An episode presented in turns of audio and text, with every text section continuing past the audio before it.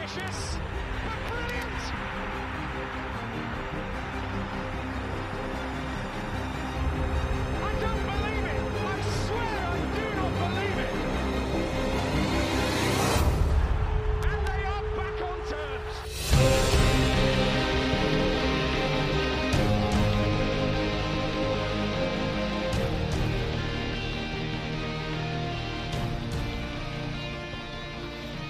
And take two. Right. Oops. Welcome to New York Talk. This is the Rod United podcast. Uh, I am going to introduce Mick first of all because we have just been talking for the last two or three minutes, not realising we weren't going live or recording. Um, so, Listen, Mick. you trust me to press buttons, mate. You get what you get. It's what it is, isn't it? You know what I mean? The, the, the annoying thing is, those, those last two minutes we did were probably the best two minutes this podcast has ever seen. Absolutely. the dustbin. So, And only we know about it. Ah, well. exactly. and Danny's with us as well. Thank you for joining us, Danny. Happy Easter. Hello, everybody. Happy Easter to everybody watching and listening and such. Um, Paul Armin, who forgot to press play. It what do you think, Paul? oh, boys and girls, what a great Saturday afternoon everybody had. If you're a Rotherham fan, what a great Saturday afternoon. Danny, is that your hand up for a question or a point? Yeah, I have, a question. Um, Matt and Mick, why are you both wearing signed Sweden shirts? well, that's a story in itself. I suppose we'll, we'll get that out of the way. Yesterday, um, before the game and post match, we met up with uh, Tobias, Thorgan, and Marcus, who are Victor's family. Um, we went to the Blue Coats with them, um, and they insisted on a shirt swap. So they had these Swedish Sweden shirts, Hi My Victor, um, and we gave the gave them our Rotherham shirts. Um, so they're probably back in Sweden by now. Uh, thankfully, I saw Marcus, and me and him are just about the same body size. It seems my shirt fits quite well. Uh, thank you very much. It's lovely. Um, Mick didn't have the same look with his shirt swapper, did you? well, I mean, if I could just show you, it's probably better. The audio listeners won't be able to see this. podcast, but uh, it takes yours off my baby uh, really, really well. Um, it, to be fair, lucky I've got it on tonight. I, I, I thought I'd have to get it cut off yesterday, um, but uh, yeah, thanks, Dorgan. Love you Um, too, Thorgan, mate. He is. Um, he has two men that he loves. He told us. One of them is Dan Barlaser. The other one is Mick. That's some company, that, Mick. so good, Yeah. exactly. Um, I, they, Thorgan insisting on having his own live podcast come on, um, but uh, having listened to his and Mick's conversation, uh, I had to wash my ears out when I got home. um, so we'll have, to, we'll, have to, we'll have to see how that goes. Um, but it was great to see him. Saw Victor after the game as well. Great to see those, and hopefully we'll see him again in the future. Um, yeah, great guys. Now you were there. You were there post game as well, weren't you? Yeah, yeah. It was great to just have a chat with Victor. Um, and I will say for Sam Todd, if he's listening, he wasn't drinking beer. I promise. It was, it was, it was on Coke and Ice. I swear. I swear. You might want to look into the burger that he had, but other than that, it was a good play. Yeah. Thorgan we're going to call the gaffer, weren't he? And get, tell him his, tell him what he thought. Yeah. Um, but yeah, thank you. Nice to see you guys yesterday, and we'll, we'll access you again. Um, the problem I have is that we won yesterday, so I was wearing this shirt, and I am very superstitious. So I am going to have to wear this shirt for the rest of the season now. Um, so I, I mean, if that's going to happen, I'm going to have to go on a crash diet between now and Tuesday. yeah. Um, anyway, that's enough about us. Who cares about that? I care. Um, yeah, what a great Saturday. Let's start with that. Let's start with the Rotherham game. We'll talk about the Pigs doing us a favour and Cambridge putting on a performance that we know they can against Wigan. Um, but the for the lineup, let's start with the lineup, Danny. The last time I what I saw a Rotherham United lineup and thought that's brave, brave or stupid, was when he put Freddie in against Wednesday. It turned out to be very brave and, and, the, and the right call. Since then, it's been samey samey a little bit, and he changed it. Full full credit to him. Didn't change formation, but he changed it, and for me, I know we weren't the, we went miles better in the first half, but it was instantly better than it had been. Yeah, I thought so. And I think the best thing was is uh, the conversation on Twitter. Everyone tried to suss out the formation that we had. I mean, the club published it as a three-five-two, which I think it was a three-five-two. Mm. But the players that were on the pitch, it's like we could be playing three-four-three. Sky had it as a three-four-three. Some people thought it was five-four-one. It were like, well, if we can't work it out, Ipswich surely can, you know. so that might come into our advantage. But we um we said that we needed to like to be a little bit unpredictable and shake up a little bit, and that's exactly what Warney did. He brought in um, the back line that a lot of people had been saying we wanted to see, and they did very, very well. Um, he played Ogbene up front, which he played very, very well. Um, but he was also supported by Ben Wiles in that more forward pushing role, which I think helped out as well because it didn't isolate Chio in that space behind Smith and made it all work. Um, but yeah, I'm glad Warne shook it up a bit because it, we needed a shake up and it's probably brought the best atmosphere at New York Stadium that we've had this season. Say there are only what eight thousand three hundred millers there. It was loud, like it was. It was so loud, so loud. It was, yeah, absolutely. Uh, we've got to go through some comments we have because we've got some more great people with us. Stephen Adams is with us. He's in uh, in Crete. Very happy. Is that Chania?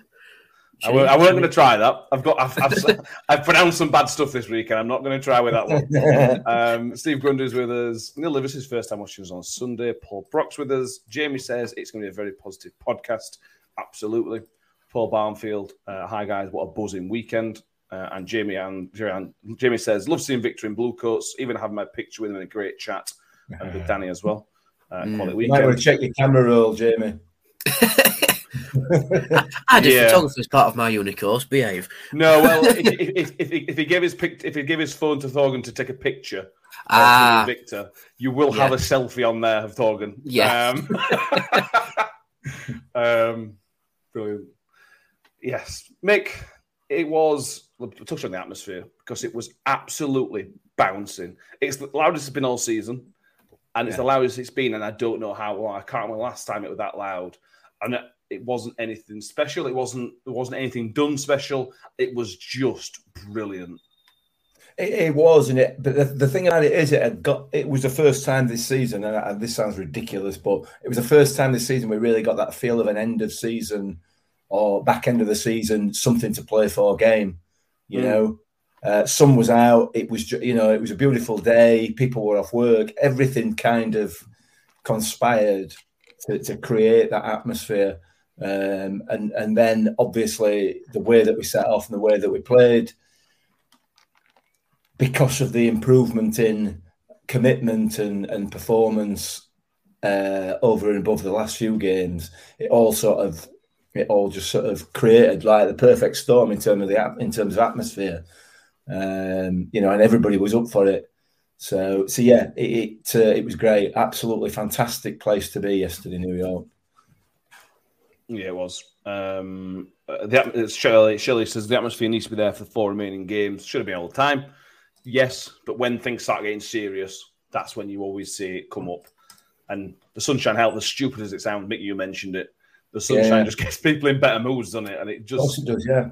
great place to be yesterday. Um, John Morell, the impartial Birmingham fan, thought we were poor until we got forced into change, which we'll come on to, and the lad who came on, Barlaser.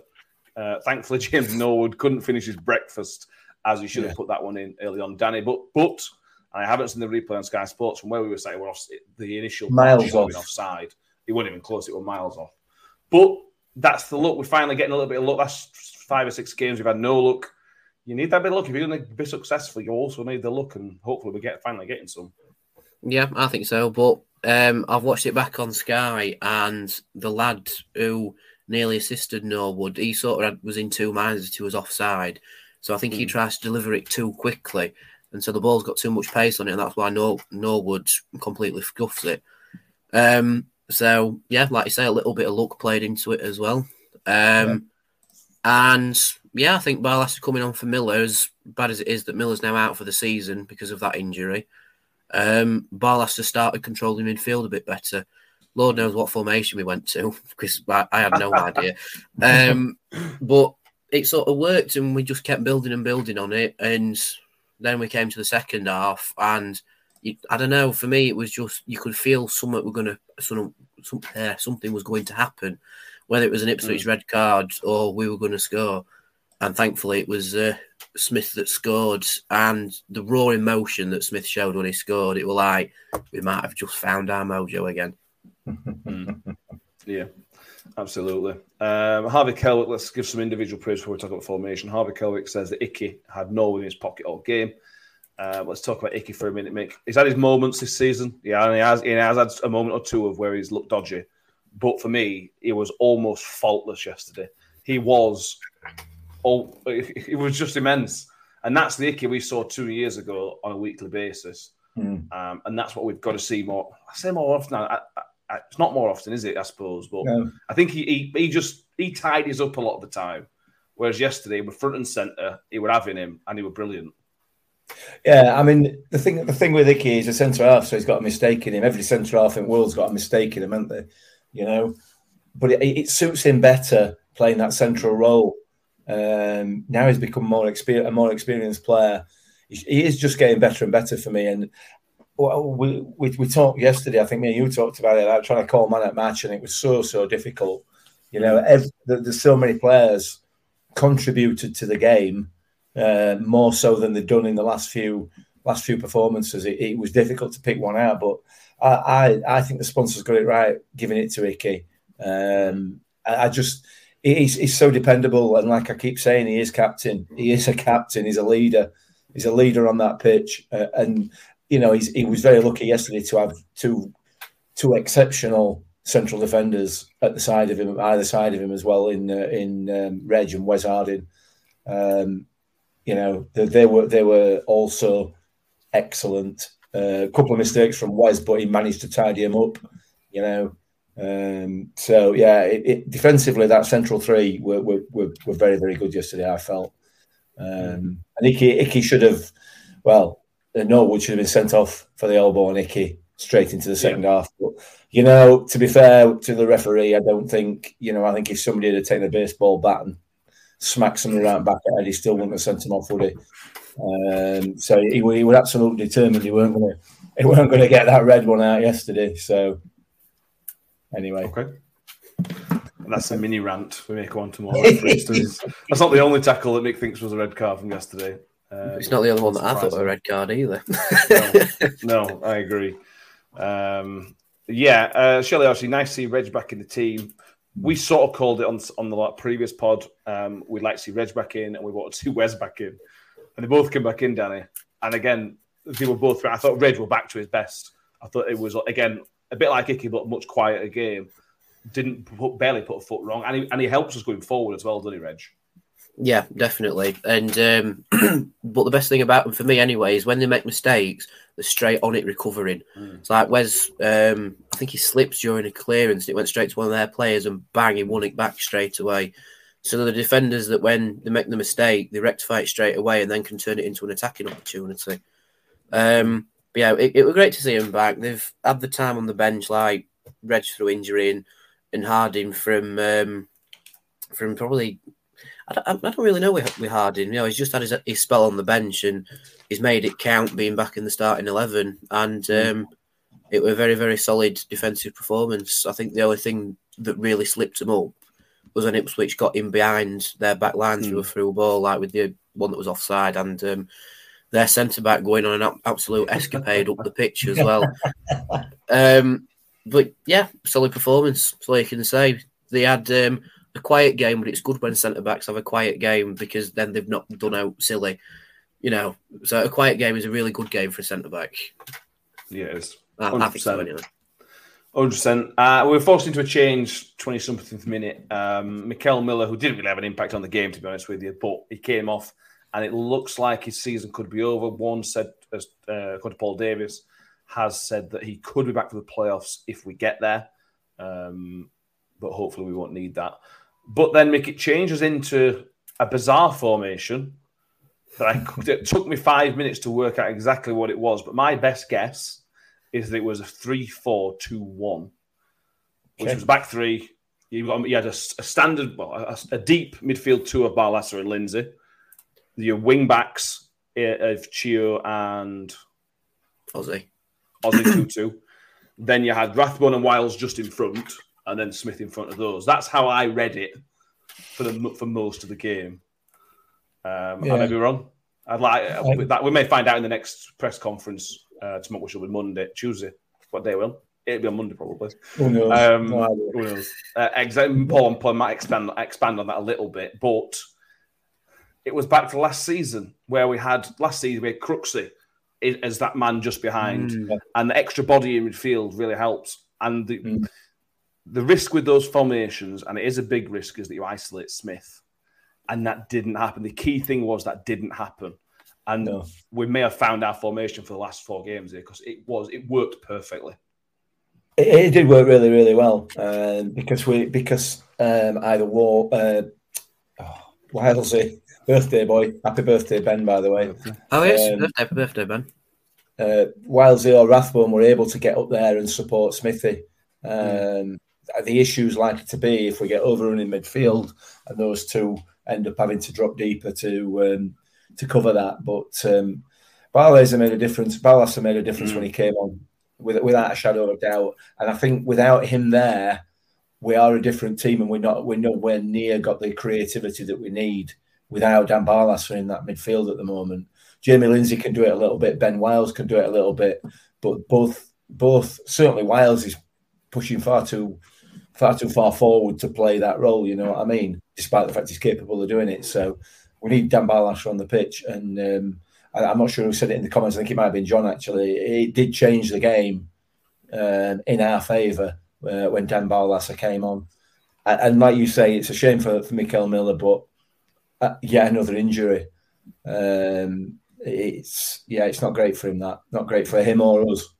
Especially with, I think he's out of contract somewhere as well. Yeah, yeah, Um, that's going to put uh, put Peter into a contract with us and elsewhere as well potentially. Um, but that's a conversation for another day.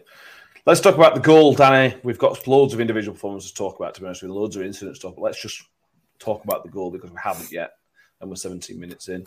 Um, it felt like we were coming for a while, and I think we've got a comment on here. Uh, Nad, Nad ND, that bend on Smith's goal was similar to his Hillsborough goal. I said to you post match, Danny, that reminded me of his goal at Wednesday because he just took it early. It was first touch, and it, you could see from the replays that it put the keeper off. The defender weren't set, and it weren't right in the corner. But because of how early he took it, the keeper absolutely had no chance to get anywhere near it. Yeah, he's almost used the defender as like a guide to where the post is, so he knows to bend it round him. Uh, but yeah, like you said, it was a very similar technique to what Hillsborough, dif- different type of goal completely. Um, but the technique of using the defender and taking it first time, it's just left him for six, hasn't it? They, they've, it, it, how do I explain it? It's um, it's the one time that young lads, that young Indonesian lads, um, Mm. was it, Baggott, I can't remember his name now, but I know you mean, yeah. yeah, uh, he were on Smith all game, and to be to be fair to him, he'd done very well Mm. that game. But it's the chance that um, Ozzy has just before that pulls him out to Ozzy in the box, and it just leaves Fitz Smith free. Exactly the same at Wednesday. The defender's just gone off him, and he's just got enough room, and he scored. And the one thing I will say about the crowd, the cheer when we scored on Sky Sports is biblical. I, I, I, saw the clip. I showed Mick the clip um, whilst we were at the pub with the Johanssons, and it sounds like we're in a thirty thousand stadium. That's that's how loud it was, and I think that's all the pent up frustration and nerves from the last three games. It's a release, isn't it? Yeah, that sudden release. It's like yes, get in. And Warney, bless it, we were airborne. It was like they were doing um, dirty dancing with him and Barker. It was fantastic. Um, but yeah, that's 25 for the season now with Smith, Yep. which is unreal. That's a goal every other game for him this season. Yeah. Uh, 25 game, in- I think. Yeah, 25 in 50. That's unreal. If that were in Premier League, they would not stop talking about it, and neither are we. So that's good. Um, Right.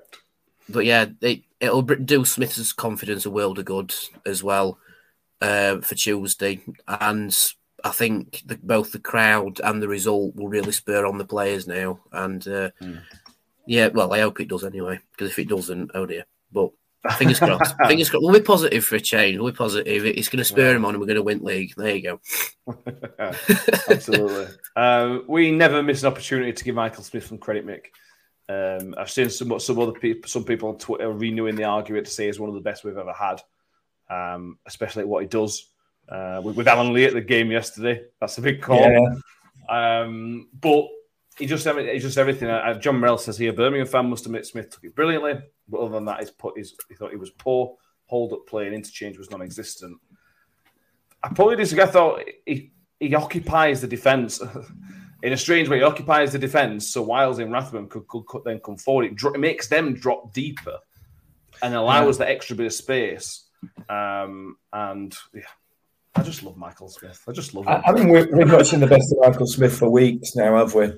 You know, he's been off the boil for some time. We know he's carrying an injury, um, a foot injury of some sort, um, and, and, has been for some time. But but I, I, have to agree with John up to a point. His older play yesterday up to the goal and for the last few games has been has been bang average. It's just not been how he was earlier in the season. I think he's he's suffered possibly more than most with his hmm. drop off in form um, of the team. You know what I mean? Um, he's had nobody really in front consistently to form a partnership with since Will Grigg uh, got that injury. Um, you know, it, it, it, his partner's kind of been in and out of the side, and then yesterday, of course, he didn't didn't actually have one. Um, so, so it's not been easy for him. But hopefully, that uh, that goal must have been like an absolute massive release for him. You know, because mm because of what I've just said there, hopefully that'll will we will now see see the best of Michael Smith for the next four games, um, injury permitting. That's that's the only sort of fly in the ointment for me. You know, I I, I just worry how how this injury is and how it's progressing, if it's getting worse or or what, and whether he can see the season out. But I mean, that that goal hopefully will spur him on now and. Um, he can uh, he can he can push on and be the Smithy that he was earlier in the season. Is he the best we've ever had? Nah, I'm not convinced. He's not. He's, he's right up there though at the moment, and and we've talked about it many many times, haven't we? He's right up there because of his story as much as anything else. You know, because of how he's developed, how he's come on, how he's progressed, how he's worked, how hard he's worked to to get himself those 25 goals in a season which for any striker at any level is is, is a is a is a fantastic result, fantastic mm. return. Mm. Yeah, incredible. It really is an incredible return. Absolutely. Oh yes, Ethan says he wasn't poor in his opinion. It's just because there was no Freddie for him to run off, which I think is also a fair point. Uh, he couldn't yeah. flick it on. Freddie, never ever going to be able to flick it on because he had nobody to flick it on too. Uh, other than a couple of minutes when Shield was up top. Um, yeah, enjoying while it lasts. We might only get four more games, Michael Smith. So just enjoying that here. Um, Jake Kidd on a different, different topic. Why are we so happy? Heard we were just playing for set pieces all second half, didn't we? Now this comes from Kieran McKenna, who you can very clearly see um, is Ipswich manager, and you can very clearly see is new to the management game. Is what I, is what I would say to his comments.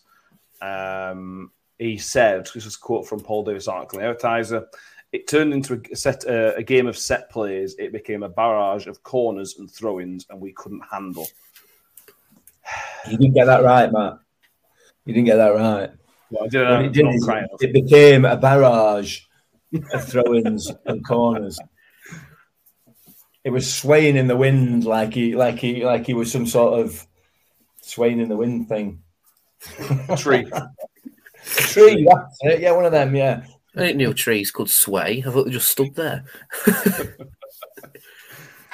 yeah, very, very strange. Very, very strange. I say strange, but I remember when we played, uh, I think it was MK Dons at their place early in the season, Danny.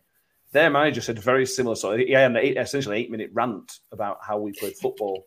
Um, and this weren't far off the same sort of thing. It, it's like, and yeah, we've got loads of set pieces because they gave away corners. We've got some throw ins because they put ball out of play. We got some fouls because they fouled us it was them that was time wasting from the throw-ins, and he has the cheek to complain about the game ball being out of play.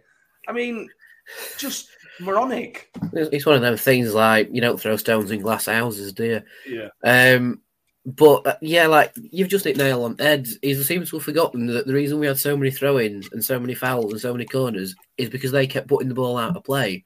It's like well, if you actually played football and didn't time waste when you got your own throw-ins and such, then ball would have been in play longer, wouldn't it? Um, but I, I think he's just upset that our goal effectively came from a throw-in from Harding and um, every dangerous attack that we had was a net cause of them doing something silly. You know, whether it was leaving a foot in for a foul, which we'll get onto in a minute, and um, you know, bottling a, a, challenge in the corner and then just giving us another chance at goal. And I can't remember the, the player's number, uh, but it was one that had like um, his hair, his hair up in like um like a bun. I think it was there twenty two. I think it was from the fifth minute and from the first throw, he took his time with them throw-ins. He got, he got it. yeah, yeah, yeah. He got deck chair out and just had to sit down whilst referee was trying to sort something. And it's like, and referee didn't book him. That was the worst thing. Mm. And their keeper as well. He took his time with his um, with his releases from goal. And I don't know what's up with him. He must have something up with his foot or anything because he only kicked it out of his penalty box only a couple of times during the whole game. it was more of a route. Just play it to you and you can kick it. Off you go. Um, yeah, it was 22. Thank you. He, he, needs to learn to not take his time and get ball rolling quicker because then ball might be in play longer. I think that's how it works, isn't it? We need so. to ask Gareth. Uh, yeah, uh, and worse thing was Gareth Ainsworth were pundit as well. He should know about it. probably kept taking notes. Yeah, probably kept him going. Now the McKenna, um, take your time with these throws. They don't like it. yeah, yeah. We don't spend too much time on it, but Mick, just your thought. It, it, struck me as a man who's very new to uh, to first team football management, which which he is. Yeah, yeah, naive in it. Um, lost lost the game. Didn't perform particularly well, and, and when they went behind, really never even never even tried to get back into the game, did they? You know, they performed after they once they'd gone behind. Looking back at it now, it didn't feel like it at the time, obviously. Um, but looking back at it now, they, they didn't they had no intentions of going for anything, had they? You know, they were they were on the beach kind of um, kind of scenario. So he's probably a bit disappointed with his team's performance. Possibly he wasn't able to read the changes that Warney had made to the, the setup and the and the personnel. Uh, maybe he's frustrated by that. Um, but but it's come out sounding well, just sounding ridiculous, you know, because the point that you made there, you know, barrage of throw-ins and free kicks. Well, in order to us for us to get them either a throw in or a free kick, they've got to have got rid of the ball or fouled somebody. It makes no sense, does it? You know what I mean? Yeah. Um, so, whatever. Sour grapes, don't care, not interested. Not interested. I'm one. We won. I am interested because I enjoy it. oh, right. Okay, yeah, yeah. I think if it had been a draw, it'd have been a bit of a more fair comment. But because we've won, it's just come across as him sounding a bit sour, hasn't yeah. it? Um, but, Sorry, go on, Danny. Carry on. I'm, I'm just saying, um, it's is it his first gig in like proper first team football? Yeah, they got from Man U's youth setup. It's not doing too bad, is it? To give him his due, he's not doing too yeah. bad. I agree. So you know, credit where credit's due and such. Yeah, he's learning. Spoke, he's learning. Hmm. Speaking, speaking to my wife, she watched the game on Sky, um, and she she was saying that the Sky commentary was essentially saying the commentary was mirroring what the Ipswich manager said afterwards. You know, the, the, commentators were saying that Rotherham were trying to slow the game down and and slow timing and everything else. It was it, it seems a little bit bizarre, but whatever. It just uh, maybe I don't know. Because you know when I watch us, I think we're the opposite. And I, yeah, yeah. we I don't know whether I've got these Rotherham glasses on. I am unable to take them off. But we were consistently at them we didn't let them have a second. The only reason Bowen went a place because they couldn't deal with how energetic and quick we were. We were trying to get the ball off them to keep the ball in play to try and attack, but they were kicking the ball out of play. So it's not us trying to slow the game down. They're having to resort to get the ball out of play. And I, I, I see the game differently. I clearly see the game differently, but yeah, I don't know. To do. I mean, I felt that we were we were still pushing for a goal six, seven minutes into injury time. Um, but you know, it wasn't until we got to the last couple of minutes where we where we went into the corner with it. Um, mm. But anyway, whatever. I don't. I, it matters not what anybody else thinks, does it? ultimately. No. Um, you know, just just as it didn't matter as we as we drove away from Portsmouth on on Tuesday night, what anybody thought. The bottom line is we didn't get three points there. We didn't get anything. We came away from New York Stadium on Saturday with three points. That is the only thing that matters ultimately. You know what anybody else's view on our performances is is mint imperial, really, isn't it? True. Uh, if was Carl Scott mentioned it was Dominic Thompson, the player who was slowing the throws down on the right hand side, left hand side, left hand side, left hand side. There were a couple, couple of times, a couple of throw-ins as well where he, that he took. That he had both feet on the pitch as well. Hmm. But anyway, let's not get bogged down in rules, or shall we? Yeah, I can see Ethan. Did you see the Wednesday fans passing time at the Rotherham game before the MK Dons game on the Ipswich Town vlogger? I saw that they were on. I, I, I watched the vlog, fast forward to the Smith goal, and just watch the limbs and their other Brilliant. um, yeah, I can't remember. Can't remember the guy's link, so I can't um, can't give him a, a plug. But anyway, anyway, anyway, um, we'll talk about refereeing issues in a moment. Let's give some more praise to more individual players because this is what we like doing. Um, Kerry Louise, Jamie Lindsay's energy, though. Philip Rawlinson adds it with Jamie Lindsay is a positive machine. Um, again, somebody we talked about in the last couple of episodes, Danny. He was back, and my God, wasn't Jamie Lindsay back? How good was Jamie Lindsay? Yeah, back to his best. I thought he was back to that um, championship Jamie Lindsay that we saw. You know, the one that was the pig killer. We've just mentioned Sheffield Wednesday. Um, in that game he played against Wednesday, where he just ran the show, and I think it was more or less the same. I think um, if Ollie Rathbone wasn't on the pitch, probably Jamie Lindsay would have covered every blade of grass. But I think Ollie Rathbone probably did cover every blade of grass, and then every blade of grass that was off the touchline as well. Um, but yeah, Jamie was immense, back back to his best, and um, if he plays like that on Tuesday, he could very well score as well if he keeps finding those areas and keeps pushing on. Um, so yeah, Jamie, same again, please. Thank you. There's always been an issue this season, Mick, that can you actually get Ollie Rathbone and Jamie Lindsay in the same team? Because they do very similar jobs. They are different. They are, but they do do similar roles. And if you can find a way to get both of them in a, in a Rotherham United team, then we are absolutely cooking on gas. Because they are just what we want as a, as, a, as a fan. They just want to work hard, and then other people can just almost feed off their energy. Barlas is, is, is a, a, a key one of those. So we'll just see something else in it and then just work around it. I'm not saying it's lazy, but it, it, it helps him with their energy. And we may have found a way to get both of those in the team without losing too much elsewhere. Because if we can, honestly, that, that'd be amazing. Yeah, possibly, but it means playing one up front, doesn't it? It means playing Smithy upset up, up front on his own, uh, because that's the only place you can take a player from in order to fulfil those two roles, or for them to fulfil those two roles. So um, it worked on Saturday. You know, uh, the the issue you've got is that you know you, you do that, you don't win the game, then you criticise for playing one up front when you need to win. You know, it's you're damned if you do, damned if you don't kind of scenario, but. Um, yeah, I mean they can they clearly can play in the same team, and they were formidable. And with the work rate and, and, and closing the ball down and, and, and, and in the press, I mean, because of the high press that we play, to have two of those players within the team is like it's just an absolute godsend, isn't it? You know, uh, Mm. they're, they're, they're, exceptional, the pair of them. Yeah, they are. Uh, we'll come on to the Burton game in a minute. We'll sort of talk about how we're going to set up going forward. Um, but yeah, I very much enjoyed those. Let's. Uh, Carl Scott says on Jamie Lindsay. Jamie Lindsay was immense. How he wasn't up for the man of the match poll on, on our official Twitter feed, he doesn't know. It one of those games where you could have picked four, four or five people for the man of the match.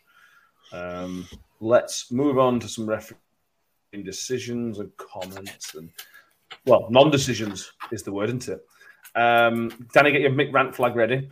Um, no, no, no, I've, I've got I've got something better. I've, I found these in my bag. Right, these are from when we went to Wembley, and uh, I believe it was Nick Barber who made them. They're actual Rotherham United glasses. You see, they say they say RUFC over the lenses. so I've actually got my Rotherham United glasses on now. Whilst we're talking about the referee. I, I can't remember who they were meant for, but they ended up in my bag, so I've got to be hello. Uh, let's start with one I didn't see. YouTube user says Sky commentator saying we should have had a penalty on Ben Wiles. Uh, was that in the Yes. first half? Yeah. Okay, I didn't see that one. Danny, was it a penalty? Um, it's one of them penalties that's never given in football because it's occurred off the ball. So Wiles already played the ball uh, to the edge of the box from where he because it was like on like the uh, the corner flag side of the 18 yard box. He's come inside, played it across, and then the players left the leg in on him. Uh, and because the referee's already looked across to see where the ball's going, he's not seen it at all. Um, and unfortunately, it's one of them that VAR would give it. Mm. They would look back at it and go, you know, potential penalty. Um, but because we're in League One, he's just followed the line of the ball and not seen it, which is unfortunate because it was a penalty, Stonewall penalty. But ah Yeah. well, These things, these things happen. Um, let's move on to the more obvious ones. Um, we may disagree on this next one. Let's talk about Celina on Rathbone. Shelley IFC to Celina on Rathbone. That push. How didn't he walk? Uh, I am going to defend Celina here and defend the referee a little bit, which I don't like doing, but I will do on this occasion. Um, went down easy, not as theatrical as Sky Sports made out. We went down very. The guy put his hands on his chest. It wasn't really a push. Uh, it was only a push to the chest. It's not like it was in his face or anything like that. Uh, I thought a yellow card was the right decision. I think if you give a red card, then you're sort of setting precedence for some soft red cards potentially. I know a lot of people will disagree with that. Mick, I think you'll be one of them. I don't know what the rules are, mate. I don't know what the rules are this week uh, in terms of raising your hands to a player. Um, my understanding was that if you raised your hands and pushed a player in that in that manner, it was a red card. I don't know, maybe not.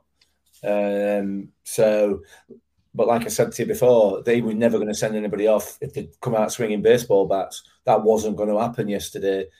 Um, I, I, I, I'm how whether whether Do you want to give you the uh, Do you want me to give you the ruling? Do you want to read the, Yeah, read the go on, for you? Mm. Uh, violent conduct. Violent conduct is when a player uses or attempts to use excessive force or brutality against an opponent while not challenging for the ball or against a teammate. Team officials, match officials, spectator, or any other person, regardless of whether contact is made. So the question Red is: card, Did he then. use excessive force or brutality? It's red card. It's a clear red card. He's raised his hands and he's pushed him. It's, it's a red card. And I don't think, yeah, on that basis, I don't think you can argue that rule, eh, argue any other way. And, and you can say he went down easy, whatever. I don't, I'm not interested. Not interested at all. He's raised his hands, he's pushed him. End of. You don't do it. If that's the rule. Uh, well, yeah, it's the rule. Um, uh, so we've got Steve Cooper in the Facebook comments. The rules: if you raise your hands, it's a red. So it's not if you raise your hands; it depends how you use them. Um, there's nothing technically in the law about raising your hands. It's all about excessive force. Um, PowerMad UK though says the push looked like excessive force. Uh, but Mike sixty one Miller on YouTube says Yellow was right. It was ungentlemanly conduct, not violent conduct. Um, yeah, uh, Shelley IFC, raise your hands. It's a red. He fits all of what I've what I've just read out. He walked towards him with intent. It's one of those, Danny, that I suppose could go either way. And uh, and I'm I'm always in the camp that if you don't have to give a red card, just don't give a red card. If unless you have to. And I thought that was one of them where you didn't have to give a red card. That's probably what the referee was. Yeah, I mean, I'm going to sound like Mick saying this, but it's one of them rules that's open to interpretation, isn't it? Mm. And he's interpreted that Yeah. as being yellow card worthy, but as it's written down, to me, it sounds like it should be a red card. Um, and we've seen some interesting red cards given against us this season. Um, and I think that's probably why um, we wanted Norwood sent off for the icky situation. And um, what were called? Um, the player who nearly put his foot through Victor's chest. Like we've, we've seen that happen. Yeah, we've seen that happen time and again with Victor, and gets no protection from it. And again, I think with Celina, it's just fitting that we've seen that happen with us, and they've gone down comically, and we've been uh, punished for it. Um, Mm. yeah, it's open to interpretation. I personally think through what you've read out, it's a red card. But I don't know, maybe it was the occasion that got to the referee, and that's why I didn't send him off. Didn't want to look like he was being a bit too harsh on Sky, um, or he's just completely bottled it and given the yellow cards. But anyway, he got subbed off in end. Don't matter. yeah. Uh, Paul Brook. Go on, Go on, sorry. Go on. The, the, the reality of it is, it's probably not a red card, but the rules say what they say, you know, and and that and that sort of behaviour fits what the rules say. So you know, it, it, it, you, and this is what we bang on about, or I bang on about all the time. If you leave those rules open to interpretations by referees, you will get inconsistency. It's as simple as it, it has to be because you're leaving it open to people to make their own interpretation of it. And and and that rule necessarily is not really open to interpretation. It's pretty clear. Yeah. I mean, if it goes against us, you know, if if if Joe Mattock does it, which is likely to at some stage, because he does, I wouldn't want him sent off. I wouldn't want him sent off. But I would. I don't. I don't know how much I'd have to be able to complain if he did get sent off for it. Hmm. You know. Yes, I know what you mean. Uh, Paul Brock, what about the foul on Icky? Um, hello, Mick. Flagging some stuff outside your right, house. yeah. Yeah, yeah, yeah. I just got somebody stood knocking at my front window, trying Are to getting you goose about your distract me Sweden from shirt? my. Uh... Say again. You ain't good about your sweet. He's waving it back window now. Yeah, yeah. It's like that thing that happened to Um, Doctor Disrespect a couple of years ago, isn't it? um, Paul Brock, what about the foul on Icky? Same elbow uh, that MacDonald got sent off. So now, if you compare those two incidents, Mick, uh, they are very, very similar. Um, uh, Carl Scott says uh, Norwood, Norwood elbow and Icky could have been a red, but looking back, Norwood's eyes were on the ball all the time. He was just using his arms to jump. Tell me what's different to that from that and uh, Angus's red card a few weeks ago. Well, there, there is a difference. There is Go a on. difference. The, the, the difference is that Icky was also going for the ball, whereas the one with Angus, uh, the, the the opposition player weren't even going for the ball; they were just going to foul Angus. Um, so, so yeah, I mean, I wanted a red at the time. I felt that it was. I felt it got elbow in face and everything else. But yes, you're right. Were, both players were going for the ball. Both players were looking at the ball, and it, it was one of those things. Arms go up, don't they, when they when, when players jump? You know, it, it- it's just that simple. Uh, but again, again, it's it, it, it's inconsistencies, isn't it? You know, we've got a player out for three games, and we were down to ten men in in in, in a game against Shrewsbury for a, a, a a decision that was nowhere near as clear cut as that one that went against us. Um, but yeah, it is what it is as, as far as that's concerned. It- it- we've got to get used to this if we're going to go up, haven't we?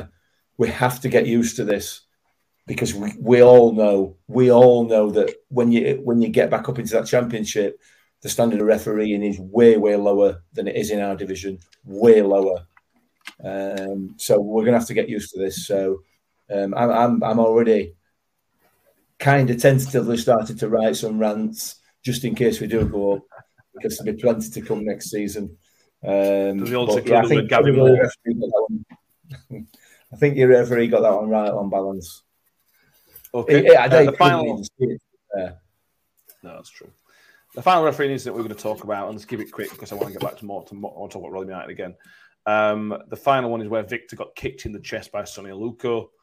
Um, having also having everybody mobile seen Victor's chest, and they had loads of marks down his arm, and having seen Danny's vlog, uh, it's a red card for me. Paul once defended Aluko actually, and said it wasn't a red card. He went for the ball.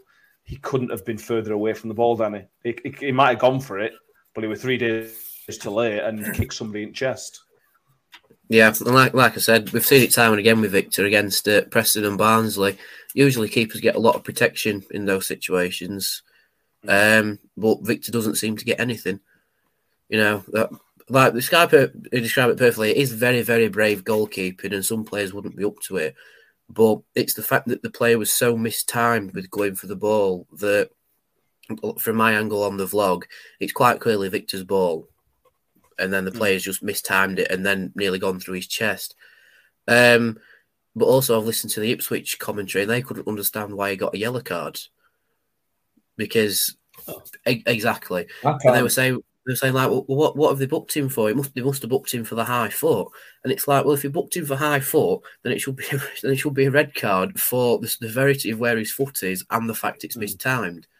But obviously, again, the the, uh, the referee is on Sky and probably thought, well, I need to do something here because he's quite clearly laid him out and made contact with him. So he showed him the yellow Yeah. card. But from the TV angles, it looks like a fair challenge. You know, both both going for the ball, etc. But from my angle, it's so mistimed that I would give a red card for it. It's just, it's a very similar situation to what happened with Chad Evans at Preston. The only good thing is it was in Victor's chest and he hasn't left a stud in Victor's eye socket. Yeah, it's the lateness. I- We, we, took, we just we two minutes ago. We just I've read out the definition of violent conduct, and this ticks the boxes, Mick. It's excessive. Um, he's not got the ball, and and and as the rule says, it's irrelevant whether whether he's going for the ball or not. That's actually not relevant to the, to whether to whether it's a red card or not. He's absolutely got to go for the ball. Absolutely got to go for it. Yeah. But you got to get you got to at least get near the ball, and he was absolutely nowhere near it. And in the defence of the, I don't think he's seen it. There's a lot of bodies in his way. That's the only defence I can give the referee. So then it falls back to the lino. Is the lino brave enough to give that call? We all know linos are probably not going to be brave enough, and that's the only defence I can give to the referee.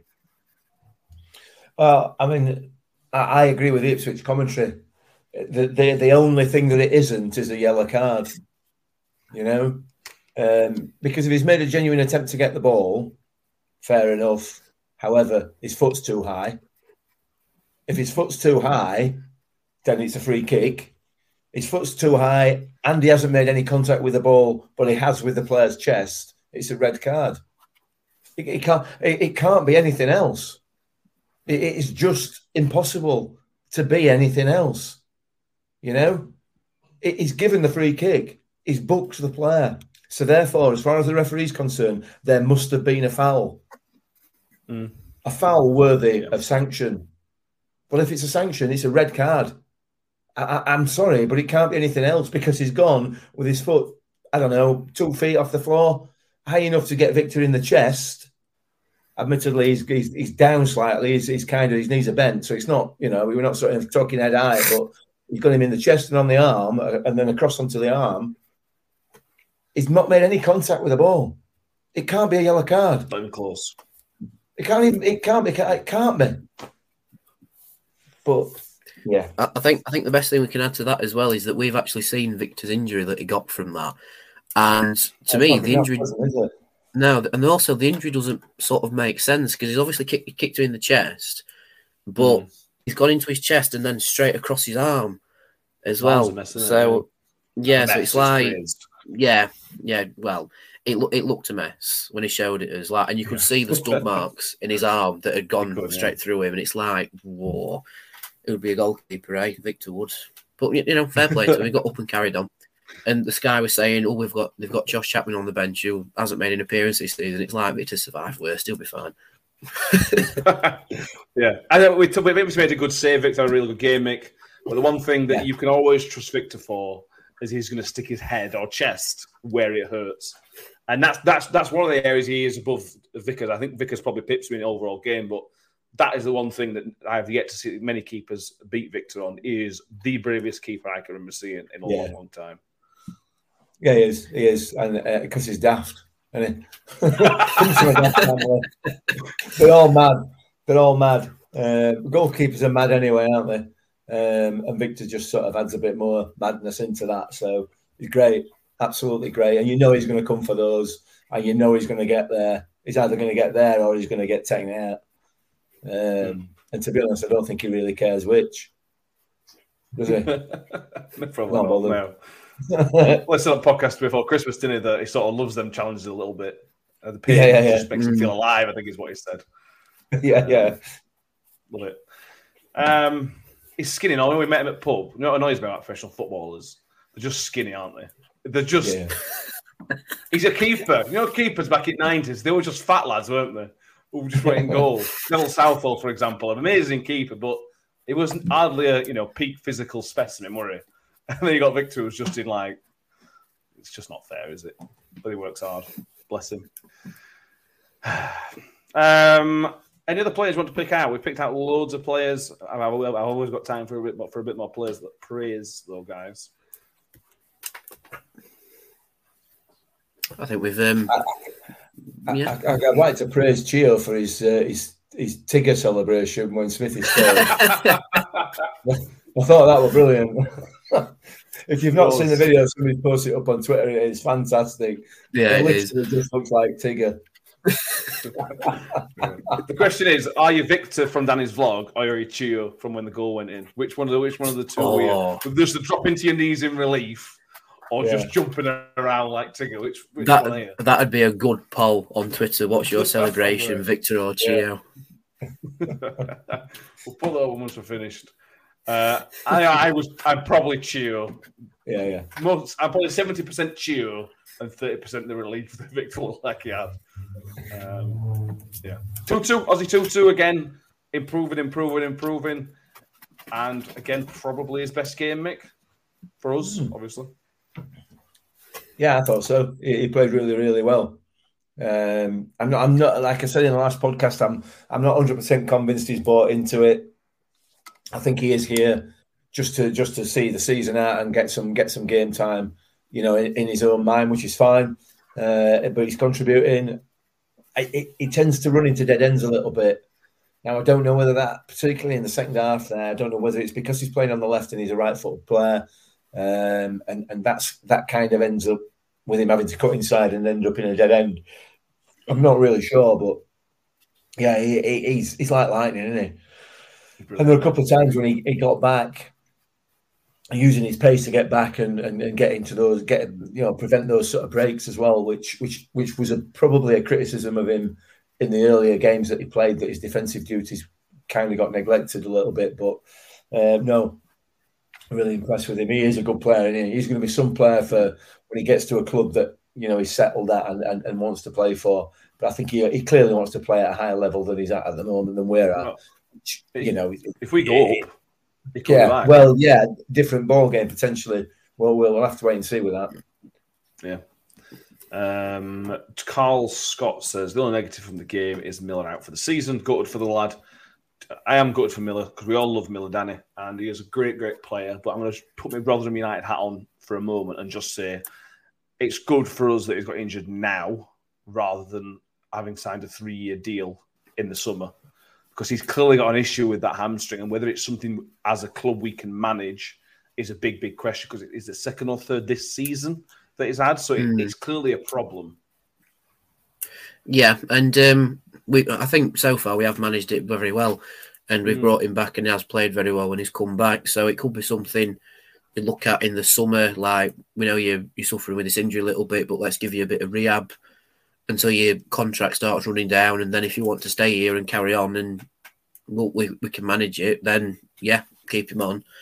Um, but if he wants to explore elsewhere, which I'm sure he's fully entitled to, then that's his decision. But we would want a uh, an a player that's just fresh from a season-ending injury. And I, I know we've only got four games left, but um, speaking of potential incomings in the summer, before we move on to the uh, the Burton preview, um, one has had the informal chat with Will Grigg about him coming back after his rehab's done. Um, so if his injury isn't too harsh on him, um, then we could be seeing Will Grigg in a permanent Millers shirt next season, which I think would be great to see. And we could uh, wind up, mm, and uh, we could wind up the uh, the Sunderland fans by by singing Will Grigg is a Miller, the Black Cats are terrified. yeah, absolutely. Johnny Davis says it's his opposite hamstring, which is potentially Ah. more worrying. That's both hamstrings uh, that are going. Again, this is just with my selfish Rotherham United hat on. Um, but I'd love to see him back again in the Rotherham shirt next year, but it's got to fit on it, if you know what I mean. Hmm. Um, uh, where are we? Rathbone from from Mick- Mike Miller. Rathbone was man of the match for him, driving force and back to his best. I agree. Rathbone was immense, wins the ball back so many times. That's from Philip Rawlinson. Um, and Matthew, Matthew Hepsonall, thank you for joining us, Matthew. The passion was there for all to see yesterday. Much like a team from the start of the season, hope and MK suffer a bounce, uh, a bouncing drip now. Yeah, I agree. I agree. I agree. Let us talk about some stats, some records being broken and records equaled, and then we'll move on to something I was going to talk about. Um, as with Paul Davis reported yesterday, we are now matched our record for most clean sheets in the season with 26, which is an incredible achievement. Four more games to break the record. Um, and if you sort of question how well the season's gone, we are now, this points total is the third highest in the club's history, joint third highest in the club's history. There's only, I think there's only two seasons. I think 2013 14 under Evans for the playoff season, we got 86, and that's our second highest. Our highest is 91 under Ronnie Moore for the Division Two winning season. So we're having such a good season. Um, we've just got to get over the line. We may need a club record total to get us up into the promotion places, but I think I think it's worth pointing out where we are. Um, I thought that was an interesting start here. Mm. Um, so there we go. There we go. There we go. Wigan MK Wigan and MK Dons. Uh, shall we all talk about a bit of a group therapy now? So we all talk about how we all became Sheffield Wednesday fans for two hours. I didn't. Um, I didn't watch it. um, so just you, me, and you make that to suffer through being Wednesday fans. um, all it showed me is that you can't trust Sheffield Wednesday to do anything. They had a three-goal lead and they ballsed it up. You just can't yeah. trust them, can you? No, no. They're a one-man side. Here we go. They are a one-man side, aren't they? Well, you look at them, and and, and I, I've, I've obviously, in all seriousness, I have I was obviously critical. I don't think critical is the right word. I was I was on the wind up about Barry Bannan at the at the beginning of the season, and obviously we all know the the, the sort of story behind that. But but when Barry Bannan went off yesterday, they had nothing. They had nothing for me. Um, he is the glue that holds that side together, and he is the creativity in that side. Um, he is Sheffield Wednesday for me, um, and yeah, they did us a massive favour, and and it felt I felt physically sick during the goals as they went in. It really hurts, but they did. So, massive... Mickey, Mickey, are you anchoring after another Barry Bannan shirt? The way you've just praised no, no, him. No, no, I'm just trying to be serious. I'm just just trying to be serious for a minute. Um, you know, uh, they did us a favour yesterday, and for that I'm thankful. Um, and hopefully we can do them a favour next Saturday and and and knock Oxford out at, play, out at playoff places. You know, a favour for a favour and all that. Um, they did us one. It's time we did one. They did them one. Yeah. Uh, we should also create. I know it's Wednesday. This is not a Sheffield Wednesday podcast, but the Bannan goal, Danny. I'm choosing the Bannan goal. St- stunning goal. Probably. I, keeper deserves a bit of criticism, absolutely. But you've got to credit Bannan for the vision and just a stunning goal. Yeah, I, I think so. I think um, probably a contender for Sheff Wednesday's goal of the season, to be quite honest. And it did turn out to be the winning goal. And it's quite poetic that it was an Alex Revell esque goal that won Wednesday the game against MK Dons that then put us above MK Dons into the automatic places. quite poetic, yeah. Um, mm. But I'm not quite like you. Too. I, didn't watch it. I was just reading the group chat and it's like, oh, Sheffield Wednesday 3 0. Oh, are they? Check Twitter. Wow, what a goal. Fair play. We'll, we'll, give him a fair play on that one. I won't go any higher, but fair play. Yeah, the, the worry is that MK Don should. I know you're, you're right what you're saying, Nick, about pigs uh, sort of coming, falling off when Bannan came off. The worry is that MK Dons did show quite a lot of heart to get back into that game. And I didn't want to see that. I wanted it to go 3 0 and MK Dons trickle off with a tail between the legs. Mm. It worries me that they came back um, with a bit of fight and a bit of, you know, some bit of summer. We don't want that, do we? Uh, but from their point of view, it's two games without a win, which is not which is not much. But when you're in your final five games of the season and they've not won those two, that that's that sounds like a lot. It is a lot because of the stage of the mm. season we're at. Um, yeah, yeah, it is. So hopefully, uh, they they've got Oxford on Tuesday night, um, which is a tough one. Again, it's tough for Oxford on a poor bit of form uh, as well, dropping out of job at playoffs. It's it's this time of year where Karl Robinson almost starts bottling things. So it might be a good yeah, time to play Oxford. Um, but and also we should credit Cambridge, Danny. We're doing us a favour. Um, we've, we talked about Cambridge being one of the best teams we've played this season, and they've rolled over for Wednesday, for example, beaten ill by six six nil by Wednesday. But they absolutely did us a massive favour, and again, great value for a, a great away win for them. Yeah, definitely. Um, in all three games against Cambridge, they have turned up against us. Uh, even when we beat them three one. I mean, it, it it sounds weird, but it wasn't a tight three one. If that makes sense. You know, they played they played really well. We just took a chances against them that time, and then they rectified that with the one-one draw in the Papa Johns that we thankfully won on penalties.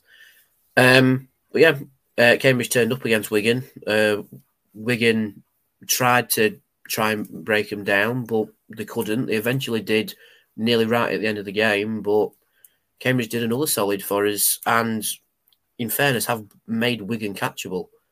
You know, it's amazing how 24 hours can change your outlook on a season, isn't it? Um, to, to be honest, I couldn't see Wigan and MK losing another game this season, and it's both happened in the same day that we've picked up another win. So it's like we've gone above MK on goal on goal difference. Wigan are four points in front, and someone's done the math. If MK lose to their next two games and we win our next two, we are mathematically promoted because they won't be able to catch us with the single game, even without playing our game in hand against Sunderland. And that's how close it is this season. And I hate, I hate to have doubled up on my prediction, but it's going to the final day, lads. The league title will be decided on the final day, and it's going to be annoying as hell because people are there with, with the phones listening to the Wigan game or whatever, and Mm. I don't like it, but I do at the same time. Yeah, well, one of the things I, I started, we, we got, whenever we got to pub, like half 10, 11 o'clock, and the nerves were right there. I was so nervous about the game because of the subsequent games that were going to follow us. Um, the beer obviously helped calm that down. You know, Thorgan, Victor's uncle, told us we were going to win, and we won. So, you know, that set, settles the nerves for you, I suppose. But with Matt, but with that, Matt, he also said if we won five 0 you're going to swap pants as well as shirts. Uh, swap mixed pants, not my pants. Oh, oh okay. Hence why we can't. We're going to struggle through a live podcast with Thorgan because these are the type of stuff that he comes up with. I mean, if he Um, gets us a win, I'd, I'd agree to anything with him. okay. Um, well, I, I, I hope we it don't might be to that bit. It might be interested. I'll, I'll, message you. Um, In fact, yeah, I'm that is- lay I'm to lay the gauntlet down now. Right, if we win the league, right, I will do a proper snog with with him live on camera for the vlog.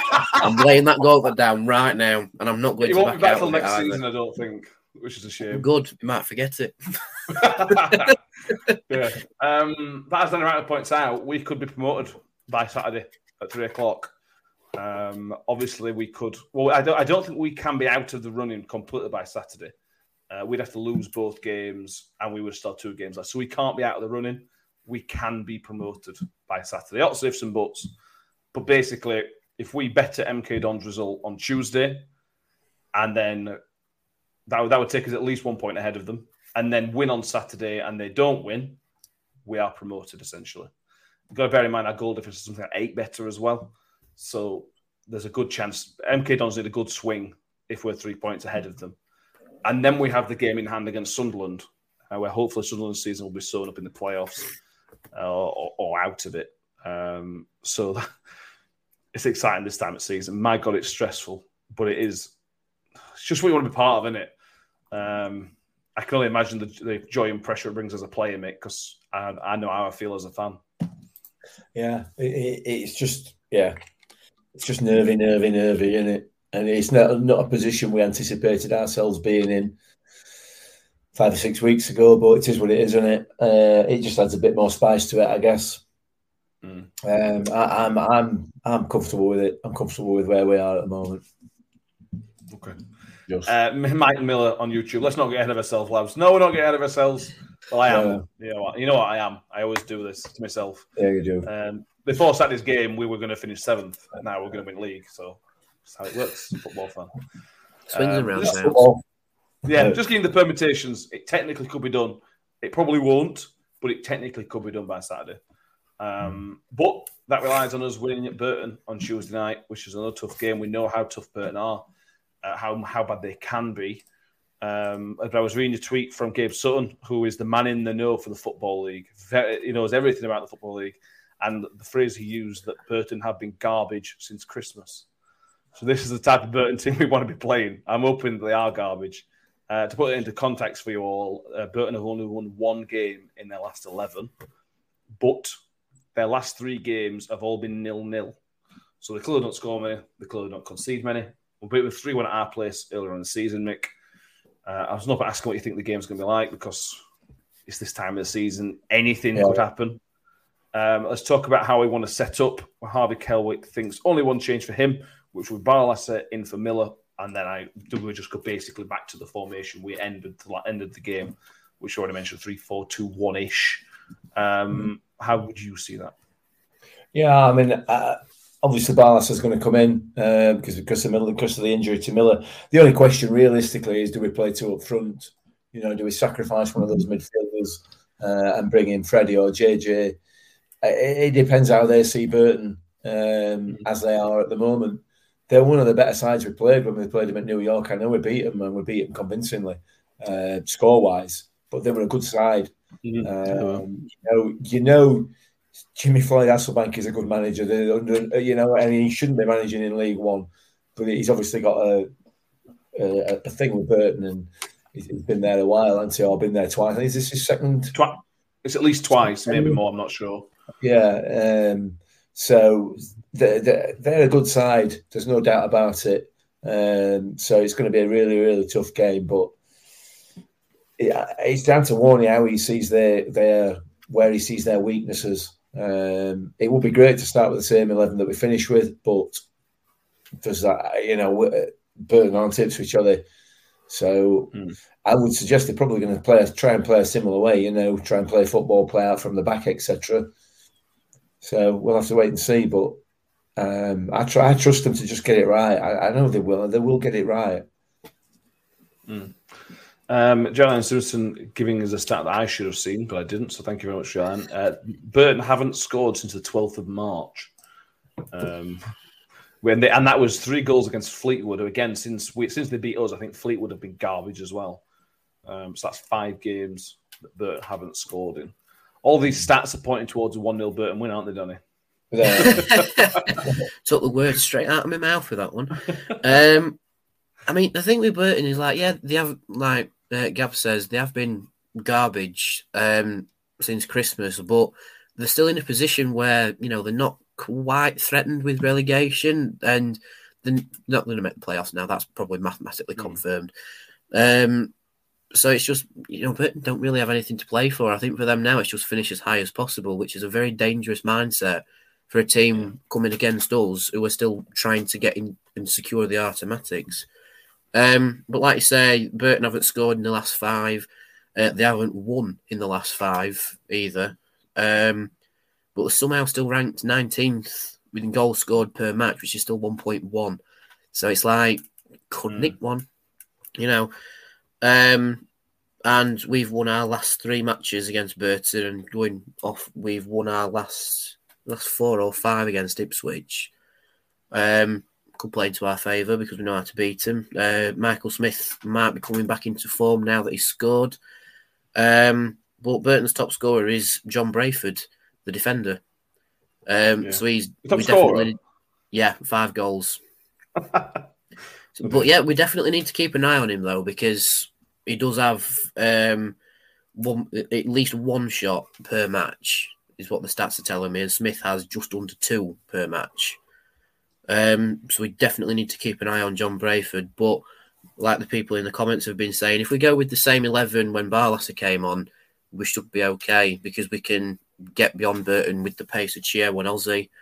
Um, also have that midfield security, and um, if we've got a, um, if we've got a midfield that works with Barlaser, Lindsay, Rathbone, and Wiles all on the same pitch together, that that could be very, very, very, very interesting for us.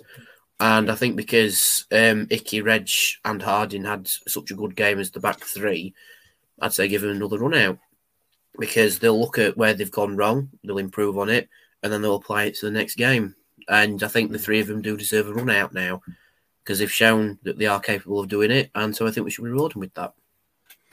Yeah, I completely agree, but it's, it's a big question. A back three is a big question in theory, because we know we like to play whenever, wherever possible. But one of the things that has been leveled at Warney, and you can't really argue with this one, is there's been not much stability in the back three, and that's because you, that's because we've got to manage Woody. Part, a big part of that is because we've got to ma- manage Visual Wood's workload. But there comes a time where you do need to start having some consistency. And five games, four now four games before the end of the season, is where Yeah. you say, right, these boys have just put in a really good performance. stick with them. I think putting Woody in would be unfair. Uh, Danny says it would be completely unfair to the three boys that played because they, they barely put a foot wrong. Yeah, he's got to he's got to go. Uh, certainly, as far as the defence is concerned, he's got to go back to that. You know, you've got the shirt; it's yours to lose. Um, attitude because they were outstanding. The three of the best defenders in this division, those three, three of. I'm not saying they are the three, but they are clearly three of the best defenders in this division. Um, all of them are championship quality. Um, that's before we start looking at Richard Wood and Joe Mattock and Angus MacDonald and uh, uh, and so on and so forth. So, um, yeah, I don't think you change that back three. I don't think you change Chio. I don't think you change Barlaser, Lindsay, Rathbone, Wiles, Smith. I don't think you change any of those. You know, your only question is, is there another striker or is it going to be another midfielder? Mm. I think with I think with Woody on the bench, we use him the same way that we used him against Ipswich. When we're mm. one 0 in front and we need that little bit of experience at the back just to see it out, which is exactly what Woody did when he came on. The experience came on. He, he organised the defence straight away, got them geared up and kept them going, and we saw it out. And as much as I love Woody, I think these last four could be the time where he steps up in the dressing room and he's the leader yeah. in the dressing room. Because if you've got yeah. Warne and Woody motivating you in the dressing room, Lord above help the other team out. You know what I mean? It's like having Chio and Ozzy on the same same wings as each other. It should be illegal. But having Warne and Woody as motivators should also be illegal because that's their mm. forte. They motivate you, they keep you going, they keep you pushing on. And Icky's a very capable captain in his own right. But if we've got the captain on the pitch and then the captain in the dressing room, both yeah, yeah. getting the team going, that could be our formula for the last four. It's not it's not knocking Woody's ability or anything like that, but I think potentially it could be better for the team for him to be the experience that comes on later in the game rather than the experience head that starts the game. Maybe against Sunderland, potentially he starts as the experienced head, like don't concede early sort of thing, but in terms of seeing games out and grinding out the result now for the last four, I think we need Woody in the dressing room and as the experience that comes on later. Hmm. Yeah, I've been manufactured in my non-football manager in brain, by the way, so I could be yeah. completely wrong, but you know that make, makes sense to my non non-football in brain as well. So we're, if we're if we're stupid, we're stupid together. Um, Jalen Simpson asked a question which probably look ahead in the summer. Looking ahead, if we get promoted and Huddersfield do get promoted as well, would they take Reg back on loan with us or leave him in the championship with the experience with us? Yeah, I think that's a good good point, a good question. Um, if we get promoted, I think we then become Huddersfield fans, hopefully that he comes back next season. As as these loan things work, um, I think we're oh, gonna oh, get there. Are we going to overlook the fact that Huddersfield, the, the, the Huddersfield are actually challenging for promotion into Premier League? Well, they meant Luton. We're not going to make a comment on that, are we? I mean, it's just bizarre, isn't it? I mean, it's strange bedfellows in the playoffs. I mean, you've got Huddersfield, Luton, Nottingham Forest, and all right, Sheffield United. Yeah, they've been there, but with Huddersfield, Coventry been, yeah, Coventry aren't far off, Blackburn aren't far off.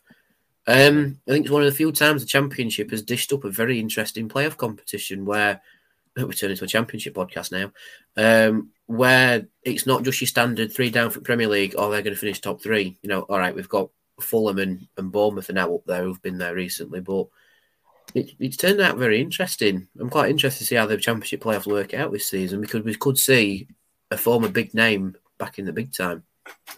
It's it shows. I heard this on a different on a different podcast. As well, pointing this out. It shows that if you run your ship properly, not just financially in terms of personnel, there is a good chance you will find yourself in good positions. Um, Obviously, our budget is significantly less than even Luton and Coventry, but it's a sign that if you can progress and build gradually, there is a pathway, there is a route. Um, we're getting ahead of ourselves. We're still in League One. Uh, score predictions. Um, Danny and Mick both got 1 0 1 0 to Rotherham in the Ipswich games. Um, Come so on. Done to you two. Um, you don't win anything, so unlucky. Oh. Um, I, I won myself a Sweden shirt. Sign back Okay. We'll Doesn't fit that. like, but doesn't fit, and you've got to wear that to the game on Saturday again. Oh, you are kidding me. well, you you wore it to Saturday, and we won. You know how yeah. these things work. Yeah, I do. So I'm afraid you're going to wear it again. These man fits. I'm not um, going to football with you anymore. Oh. And if, you, if you're not going on Tuesday, you've got to sit on your settee watching iFollow in that Sweden shirt as well. Well, I might go. Ah. We've, got, we've Um, got a decent following going to Burton, Seen that. 1300 at the minute. It's not bad. Yeah. The thing is, if I go to Burton in this, I can always, if we lose, I can always mi- mingle in with home supporters, can't I? yeah, we also play Oxford next week. We'll also play. Uh, yeah, yeah, exactly. Yeah. Um, yeah. Anyway. ideal. Anyway, predictions, predictions, predictions. Uh, I will start first, and I will steal the one 0 Um, which will be tight and tense and nervy and everything else. One 0 Danny. Um, it's odds law that Burton's going to score, I think. Um, but I don't know. I've got a feeling we're 2 0, personally. Two 0 Like it, Mick. You've nicked mine there, Danny. You've nicked mine. I, I, I think I think it'll be a clean sheet. I think Victor will keep a clean sheet. Uh, I think he's going to want to try and uh, get to. I don't, if he plays the last four games and keeps four clean sheets, can he match Josh Vickers' clean sheet record? I would have thought so, but I will certainly have a look for you. He'll Yeah, he has to that. be close, like percentage of games wise, though. Um, I will load everything up and have a look for you. Oh, sorry. So- I, I thought you put it instantly there No. in your. And whilst Matt's finding that out, I'll, I'll just say it's Sodslow Victor will keep the clean sheet and break the record because we told him that he's just matched the record whilst we were at the pub with him. And he seemed and he seemed very motivated, like, oh yeah, right, okay. So he's got he, he- we've planted the seed in his head, like we did with Alan Flandre to come back to us. We've planted the seed and he'll break the record. So I Go have a it. good chance. Go sir. I'm going to say we're back on it, so I'm going 3 0. That's my uh, prediction. Okay. Um, so just to give you the stats, Victor has according to Transfermarkt. I don't know if this is updated for yesterday. It says he has nine, and Vickers has twelve. So he could match Vickers. Um, Yeah, yeah. he's up. Yeah, I don't think it has updated because Victor's percentage has dropped below somebody else's. So I don't think it has updated from I yesterday. know, I know we've we've kept twenty two clean sheets in the league total, so I think it's twelve and ten now. it hasn't updated, then it gives it, it's giving it, it we've got it, on here. It's nine and twelve, so it clearly hasn't updated Transfermarkt. So he has ten, um, which will also will obviously push his percentage up as well. Um, we've got some we've got some people with some superstitions on here. Will Roebuck had his lucky boxes on for the first time in a while. He thought the luck, luck had ran out. Uh, and Shelley says, I wore the same pair of boxes for most of the season. Obviously, they've been washed, thankfully. I didn't wear them Saturday. So I do I continue to ditch them for the last few games. Whatever you did, anybody watching, anybody listening, whatever you did on Saturday, do it again on Tuesday. Even if you're not going to the game, wear try and wear what you wore. Try and do what you did on Tuesday. Same against Oxford. Try and wear what you wore. Try and do what you did. So, so I, I wore shorts. I mean, he's got sunburn. It might be 12 degrees on Tuesday night on, on Bur- in Burton, Danny, but you have Yeah. to wear them. I'll just make sure I've got my football socks on, keep my knees cool, uh, keep my knees That's warm. fine.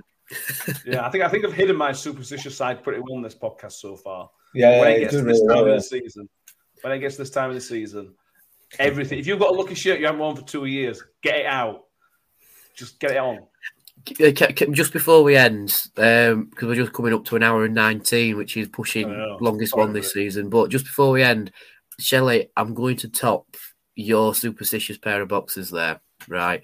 Because my superstitious pair of boxes got absolutely destroyed on an away day.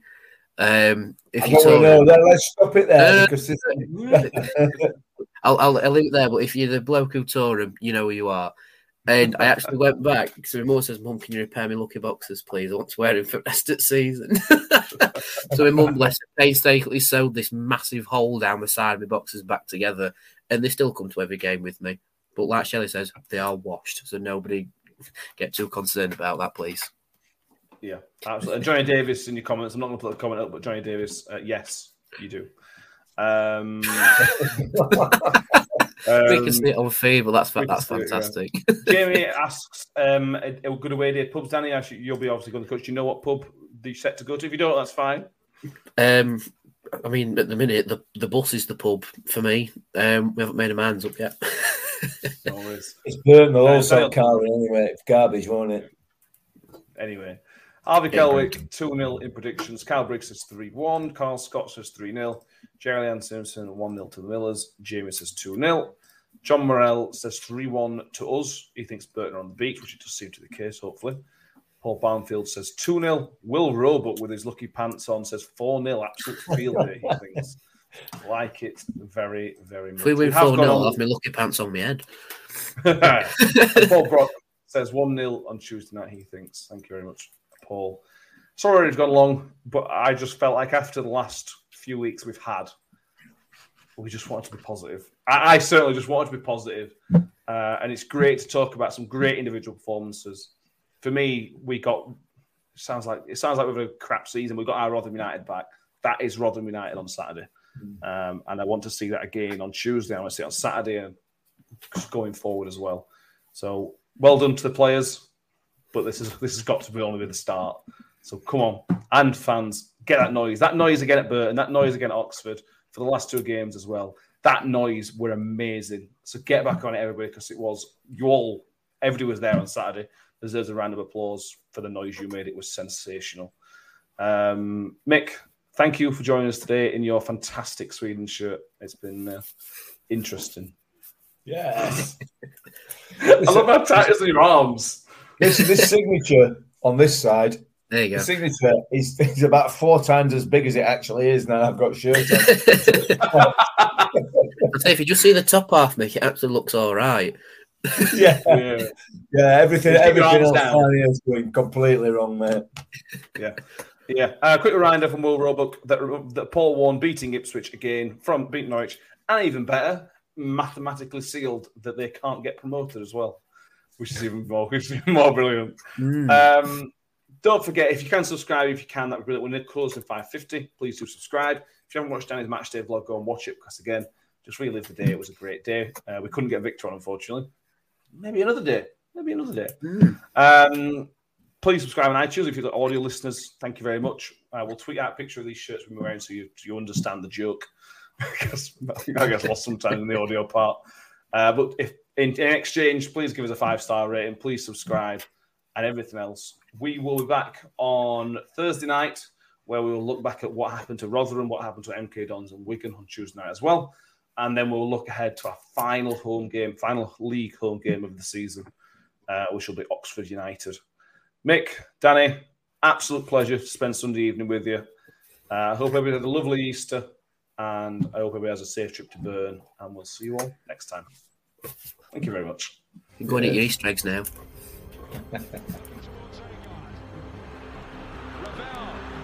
ambitious,